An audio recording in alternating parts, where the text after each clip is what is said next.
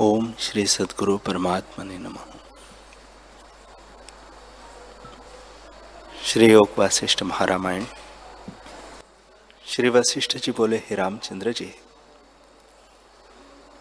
पूर्व जो मुझसे ब्रह्मा जी ने सर्ग का वृत्तांत कहा है, वह मैं तुमसे कहता हूँ। एक समय मैंने ब्रह्मा जी के पास जाकर पूछा कि, हे भगवान ये जगत गण कहाँ से आए हैं और कैसे उत्पन्न हुए? तब पितामह जी ने मुझसे, इंदु ब्राह्मण का आख्यान इस भांति कहा? वे बोले कि, हे मुनीश्वर, यह सब जगत मन से उपजा है और मन से ही भासता है। जैसे जल में द्रवता के कारण नाना प्रकार के तरंग और चक्र फुरते हैं तैसे ही मन के फुरने से सब जगत फुरते हैं और मन रूप ही है। हे मुनीश्वर, पूर्व कल्प में मैंने एक वृत्तांत देखा है, उसे सुनो।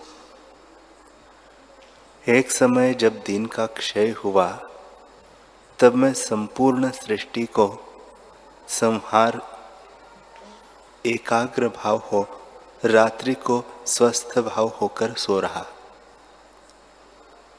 जब मेरी रात्रि व्यतीत हुई और मैं जागा, तब मैंने उठकर विधि संयुक्त संध्याधिक कर्म किए और बड़े आकाश की ओर देखा कि तम और प्रकाश से रहित, शून्य रूप और इतर से रहित व्यापित है। चिदाकाश में चित्त को मिला के जब मैंने सर्ग के उपजाने का संकल्प चित्त में धारण किया, तब मुझको शुद्ध शुद्ध सूक्ष्म चिदाकाश में सृष्टि दृष्टि आई। वह सृष्टि मुझे बड़े विस्तार सहित और परस्पर अदृष्ट रूप दृष्टि आई है और हर सृष्टि में ब्रह्मा, विष्णु और रुद्र तीनों देवता भी थे। देवता गंधर्व, किन्नर और मनुष्य। सुमेरु, मंदराचल कैलाश हिमालय आदि पर्वत, पृथ्वी, नदियाँ, सातों समुद्र आदि सब सृष्टि के विस्तार हैं। वे दस सृष्टि है। उनमें जो दश ब्रह्मा देखे, वे मानो मेरे ही प्रतिबिंब। कमल से उत्पन्न हुए हैं और राजहंस के ऊपर आरूढ़ है। उनकी भिन्न भिन्न सृष्टि है। उनमें नदी के बड़े प्रवाह चलते हैं। वायु आकाश में चलता है। सूर्य और चंद्रमा उदय होते हैं। देवता स्वर्ग में क्रीड़ा करते हैं। मनुष्य पृथ्वी में फिरते हैं। दैत्य और नाग पाताल में भोग भोगते हैं और काल चक्र फिरता है। बारह मास उसके बारह किले हैं और वसंत आदि षट ऋतु है। वासना के अनुसार शुभाशुभ आचार करके लोग नरक स्वर्ग को भोगते हैं और मोक्ष फल पाते हैं। हर सृष्टि में सत्य द्वीप है। उत्पत्ति और प्रलय कल्पे होते हैं और गंगा जी का प्रवाह जगत के गले में यज्ञोपवित है। कहीं ऐसी सृष्टि स्थित है, कहीं सदा प्रकाश रहता है और कहीं अहंकार से स्थावर जंगम प्रजा है। बिजली की नहीं सृष्टि उपजती और मिट जाती है। जैसे वृक्ष के पत्र उपजते हैं और नष्ट हो जाते हैं, वैसे ही और गंधर्व नगरवत सृष्टि देखी।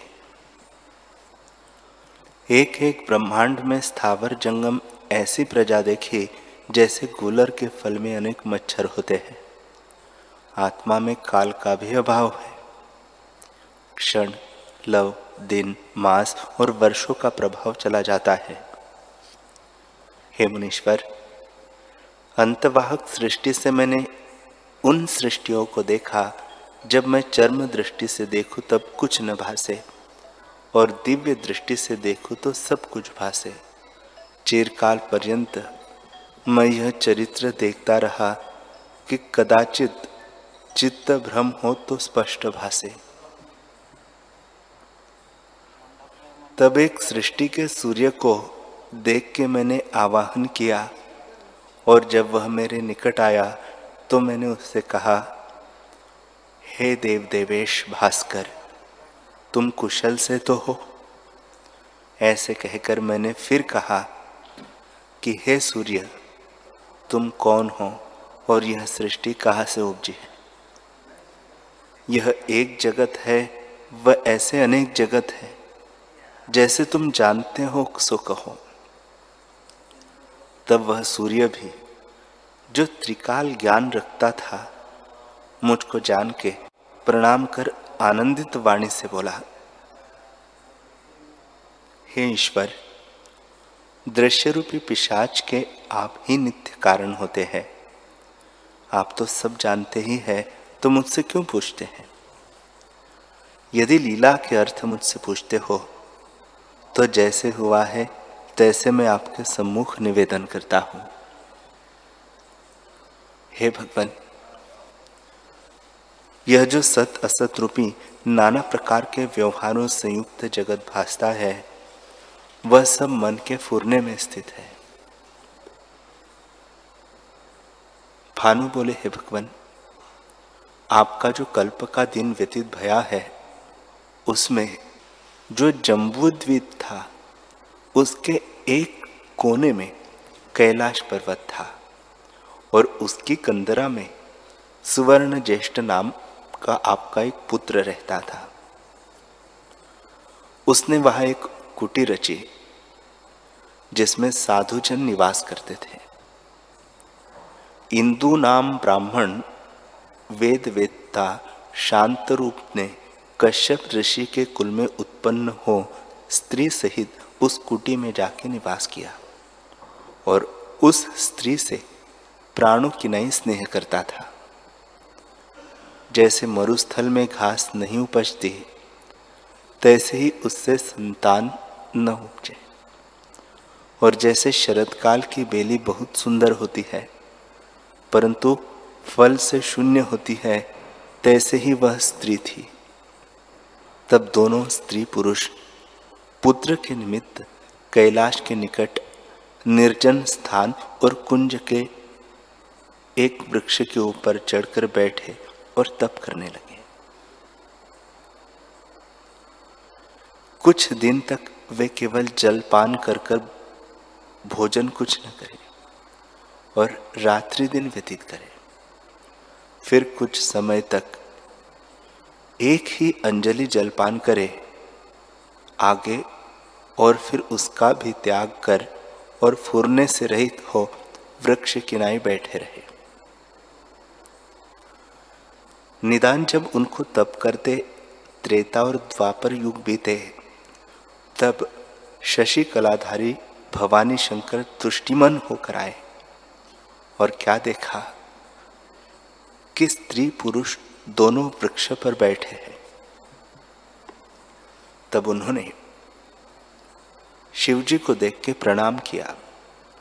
तो जैसे दिन की तपन से संकुची हुई चंद्रमुखी कमेलिनी चंद्रमा के उदय होने से प्रफुल्लित हुआती है। तैसे ही महामहिम की नाई शिवजी को देखकर वे प्रसन्न चित्त हुए एवं प्रफुल्लित हुए। मानो आकाश और पृथ्वी दोनों रूप धर के आन खड़े हुए हैं। ऐसे भवानी शंकर ने उस ब्राह्मण से कहा कि, हे ब्राह्मण मैं तुझ पर तुष्ट हुआ। जो कुछ तुझको वांछित वर है, सो तू मांग। हे ब्रह्मा जी, जब ऐसे शिवजी ने कहा, तब ब्राह्मण प्रफुल्लित होकर कहने लगा, हे भगवान, हे देव देवेश, मेरे गृह में दस पुत्र बड़े बुद्धिमान और कल्याण मूर्ति हो, जिससे मुझको फिर शोक कदाचित न हो। तब ईश्वर ने कहा, ऐसे ही होगा। ऐसे कहकर जब शिवजी समुद्र के तरंगवत अंतर्धान हुए, तब वे स्त्री पुरुष दोनों शिव के चरणों को ग्रहण करके प्रसन्न हुए, और जैसे सदाशिव और भवानी की मूर्ति है, तैसे प्रसन्न होकर वे अपने गृह में आए। निदान ब्राह्मणी गर्भवती हुई और समय पाके उसके दश पुत्र हुए। जैसे द्वितीया के चंद्रमा की शोभा होती है, तैसे ही उसकी शोभा हुई और षोडश वर्ष के आकार की नाई ब्राह्मणी का आकार रहा, वह वृद्ध न हुई। वे बालक दशों संस्कारों को ले उपजे। और जैसे वर्षा काल की बदली थोड़ी भी शीघ्र बड़ी हो जाती है, तैसे ही वे थोड़े ही काल में बड़े हो गए। जब सात वर्ष के हुए, तब वे सब वाणी के वेता हुए और उनके माता और पिता दोनों शरीर त्याग के अपनी गति में प्राप्त हुए। वे दशो ब्राह्मण माता पिता से रहित हो ग्रह को त्याग करके कैलाश के शिखर पर जा चढ़े और परस्पर विचार करने लगे कि वह ईश्वर कौन है जो परमेश्वर रूप है? और वह कौन ईश्वर पद है जिसके पाने से फिर दुखी भी न हो और नाश भी न हो और सबका ईश्वर हो? तब एक भाई ने कहा कि सबसे बड़ा ऐश्वर्य मंडलेश्वर का है। क्योंकि सब पर उसकी आज्ञा चलती है। दूसरे भाई ने कहा कि मंडलेश्वर की विभूति भी कुछ नहीं, क्योंकि वह भी राजा के अधीन होता है। इससे राजा का पद बड़ा है। तीसरे ने कहा, राजा की विभूति भी कुछ नहीं, क्योंकि राजा चक्रवर्ती के अधीन होता है। इसलिए चक्रवर्ती का पद बड़ा है। चौथे ने कहा कि चक्रवर्ती भी कुछ नहीं, क्योंकि वह भी यम के अधीन होता है। इससे यम का पद बड़ा है। पांचवे ने कहा कि इंद्र के आगे यम की विभूति कुछ नहीं, इससे इंद्र का पद बड़ा है। छठे ने कहा कि इंद्र की विभूति भी कुछ नहीं। ब्रह्मा के एक मुहूर्त में इंद्र नष्ट हो जाते हैं। तब सबसे बड़े भाई ने, जो बड़ा बुद्धिमान था, गंभीर वचन से कहा कि जो कुछ विभूति है, सो सब ब्रह्मा के कल्प में नष्ट हो जाती है। इससे बड़ा ऐश्वर्य ब्रह्मा जी का है। इससे बड़ा और कोई नहीं। हे भगवान, इस प्रकार जब बड़े भाई ने कहा, तब सबने कहा, भली कही भली कही। फिर सबने बड़े भाई से कहा, हे तात, जो सबका दुख नाश करता और जगत पूज्य ब्रह्म पद है तो उसको कैसे प्राप्त हो? जिस उपाय से हम प्राप्त हो, वह उपाय कहो।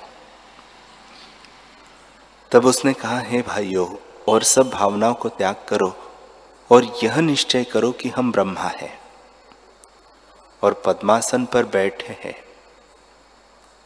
सब सृष्टि के कर्ता और सबकी पालना और संहार करता हम ही हैं और जो कुछ जगत जाल है, उसका आश्रयभूत हम नहीं। सब सृष्टि हमारे अंग में स्थित है। जब हम ऐसा निश्चय और सजाती भाव करके बैठेंगे, तब हमको ब्रह्मा का पद प्राप्त होगा। हे भगवान,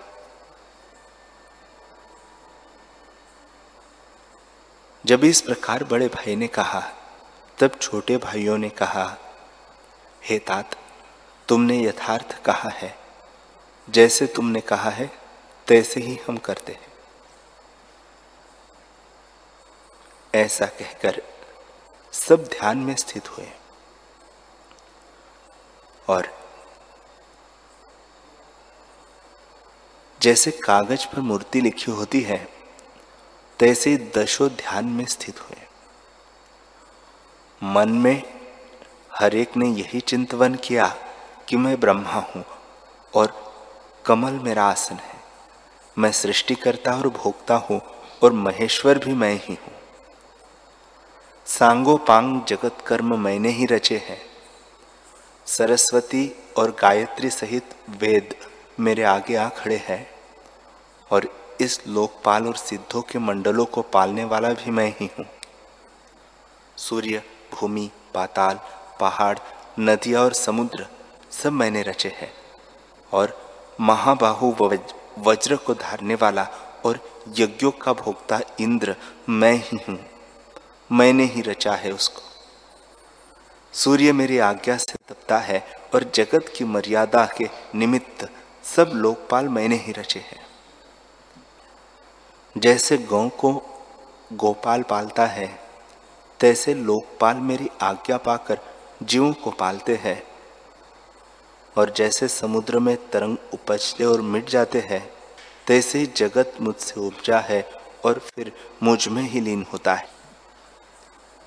क्षण, दिन, मास, वर्ष, युग आदि काल मेरे ही रचे हुए हैं और मैंने ही सब काल के नाम रखे हैं। मैं ही दिन को उत्पन्न करता हूँ और रात्रि को लीन कर लेता हूँ। सदा आत्मपद में स्थित हूँ और पूर्ण परमेश्वर मैं ही हूँ। हे ब्रह्मा जी इस प्रकार वे दशो भाई भावना धारण कर बैठे रहे। मानो कागज़ पर मूर्ति लिख खड़ी है। भानु बोले, हे भगवान, इस प्रकार इंदु के दशो पुत्र पितामह की भावना धारण करके बैठे और जैसे ज्येष्ठ आषाढ़ में कमल के पत्र सूख कर गिर पड़ते हैं, तैसे ही उनकी देह धूप और पवन से सूख कर गिर पड़े। तब वनचर उनके शरीरों को आपस में खींचकर भक्षण कर गए। जैसे वानर फल पकड़ते हैं और विदारण करते हैं, तैसे ही इनके देह में विदारने लगे तो भी उनकी वृत्ति ध्यान से छूट के बाह्य देहाधिक अभ्यास में न आई। ब्रह्मा की भावना में ही लगी रही। इस प्रकार, जब चारों युगों का अंत हुआ और तुम्हारे कल्प दिन का क्षय होने लगा, तब द्वादश सूर्य तपने लगे, पुष्कल मेघ गरजने, वर्षने लगे। बड़ा भूचाल आया, वायु चलने लगी, समुद्र उछलने लगे, सब जल ही जल हो गया और सब भूत क्षय हो गए। जब सबको संहार करके रात्रि को वे आत्मपद में स्थित हुए, तब उनके शरीर भी नष्ट हो गए और पूरी अष्टक आकाश में आकाश रूप होके ब्रह्मा के संकल्प को लेकर तीव्र भावना के वश से दसों सृष्टि सहित भिन्न भिन्न अपनी अपनी सृष्टि के दश ब्रह्मा हुए। फिर जाकर देखते हैं कि आकाश में भरते हैं। हे भगवान, उन दशों ब्रह्मणों के चित्त आकाश में ही सब सृष्टि स्थित है। उन दस सृष्टियों में से एक सृष्टि का सूर्य मैं हूँ। आकाश में मेरा मंदिर है और क्षण, दिन, पक्ष, मास और युग मुझ ही से होते हैं। इस क्रिया में मुझको उन्होंने लगाया है। हे भगवान, इस प्रकार मैंने आपसे दशो ब्रह्मा और उनकी दशो सृष्टि कही। वे सृष्टि सब मनोमात्र है। अब जैसी आपकी इच्छा हो, तैसे कीजिए। भिन्न भिन्न जगत जाल कल्पना, जो इंद्रजाल की नाई विस्तृत हुई है, वे चित्त के भ्रम से भासती है। इतना कहकर ब्रह्मा जी बोले, हे ब्राह्मण ब्रह्म वेत्ताओं में श्रेष्ठ, इस प्रकार ब्रह्मा के सूर्य ब्रह्मा से कहकर जब तृष्णिम हुए, तब उनके वचनों को विचार कर मैंने कहा, हे भानु, तुमने सृष्टि दश कही, अब मैं क्या रचूं? यह तो दश सृष्टि हुई है और दश ब्रह्मा है अब मेरे रचने से क्या सिद्ध होगा? हे मुनीश्वर, जब इस प्रकार मैंने कहा, तब सूर्य विचार कर बोले, हे प्रभु, आप तो निरीक्षित है। आपकी सृष्टि रचने में कुछ इच्छा नहीं।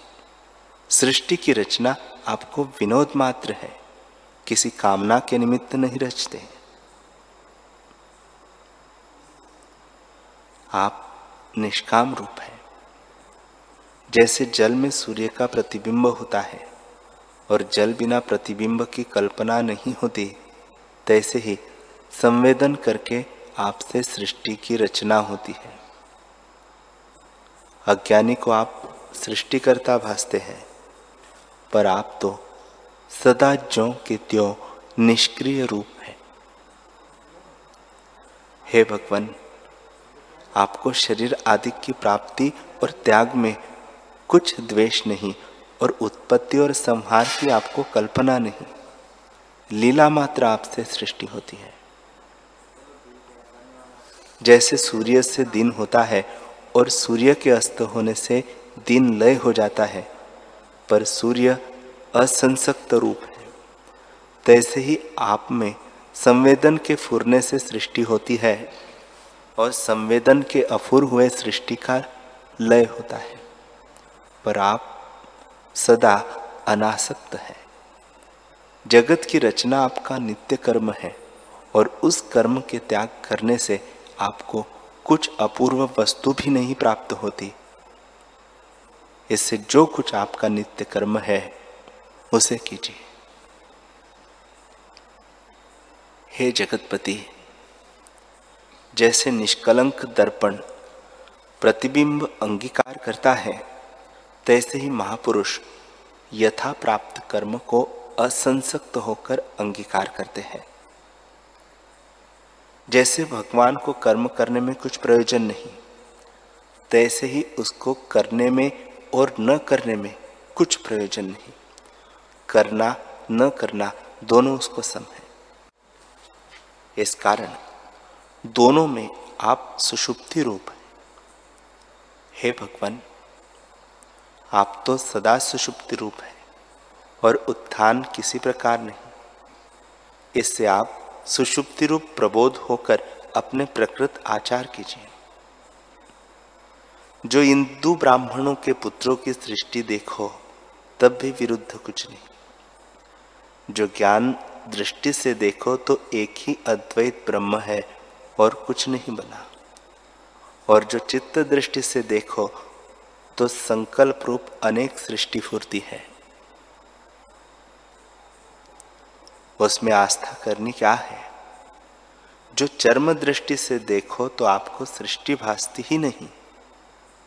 उनके साथ आपको क्या है? उनकी सृष्टि उन्हीं के चित्त में स्थित है। और उनकी सृष्टि आप नाश भी न कर सकोगे। क्योंकि जो इंद्रियों से कर्म होता है, वह नष्ट हो सकता है। परंतु मन के निश्चय को कोई नष्ट नहीं कर सकता। हे भगवान, जो निश्चय जिसके चित्त में दृढ़ हो गया है, उसको वही निवृत्त करे तो निवृत्त होता है और कोई निवृत्त नहीं कर सकता। देह नष्ट होने से निश्चय ही नष्ट होता है। जो चिरकाल का निश्चय दृढ़ हो रहा है, उसका स्वरूप से नाश नहीं होता। हे भगवान, जो मन में दृढ़ निश्चय हो रहा है, वही पुरुष का रूप है। उसका निश्चय और किसी से नहीं होता। जैसे जल सिंचने से पर्वत चलायमान नहीं होता तैसे ही चित्त का निश्चय और से चलायमान नहीं होता।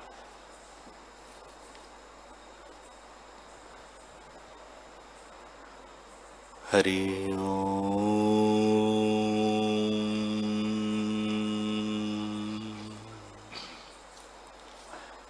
हरि ओम।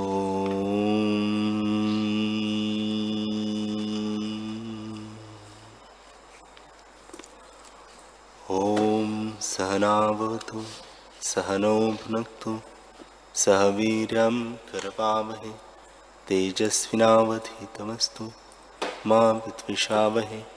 ॐ शान्तिः शान्तिः शान्तिः। श्री सद्गुरुदेव भगवान की